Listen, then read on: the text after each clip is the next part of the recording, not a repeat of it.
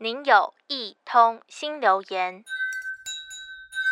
看着天花板的吊灯忽然大力的摇晃了起来，是地震，下意识的就想往外跑，赶紧呢一把抓起了钥匙，转身赶快找出手机。脑海闪过最近网络上传来的各种心理测验，紧急时你只能带走的一样东西。或是逃难的路上，不得已，你必须最先舍弃的是什么？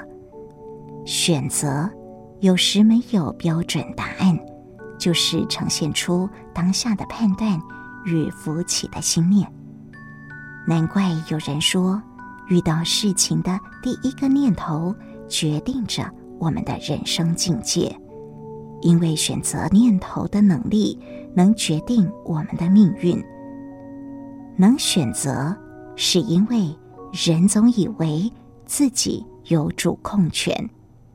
的确，能为我们的选择做出一个决定的，是来自我们是自己心宅的主人。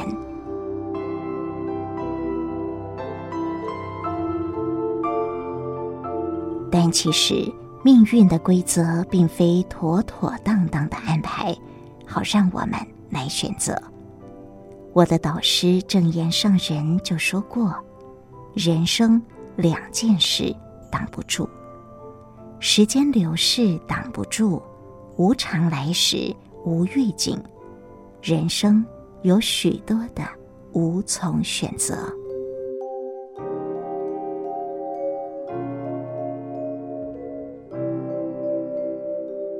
七月份的职工培训课程。遇到了一位非常靓丽又有活力的女孩，才提她是一位受随者，称她做女孩，是因为她重生的生命仅有十多岁，正值青春年华。十三年前才提不到三十岁的年纪发病了，平时很少生病的人，却只因为一次突发性的肚子痛。求医时，意外得知自己罹患了急性骨髓白血病。如果没有进行骨髓移植，生命就只剩下两个月的时间。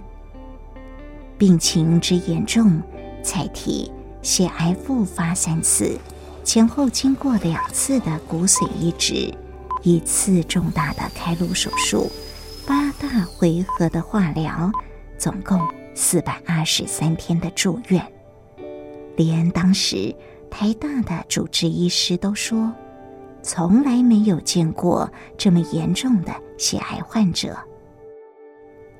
听完彩提的故事，我非常佩服他异于常人的勇敢与意志力。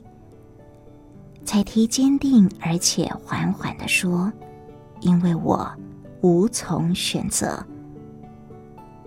这个无从选择，我的体会不是无奈，而是既然遇到了，我相信我要做得到。苏格拉底说：“如果把世上每一个人的痛苦放在一起，再让你选择一次，你可能还是愿意选择自己原来的这一份。”每个人生都有专属于自己的功课。我的导师的这句话特别受用。上人说：“人生境遇无法选择，但是我们能创造心境，透彻苦，超越难，就能时时欢喜自在。”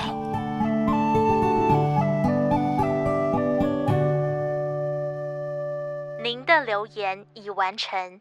如有其他心情留言，请到多用心 FB 或是多用心 Podcast 进行留言。下次见。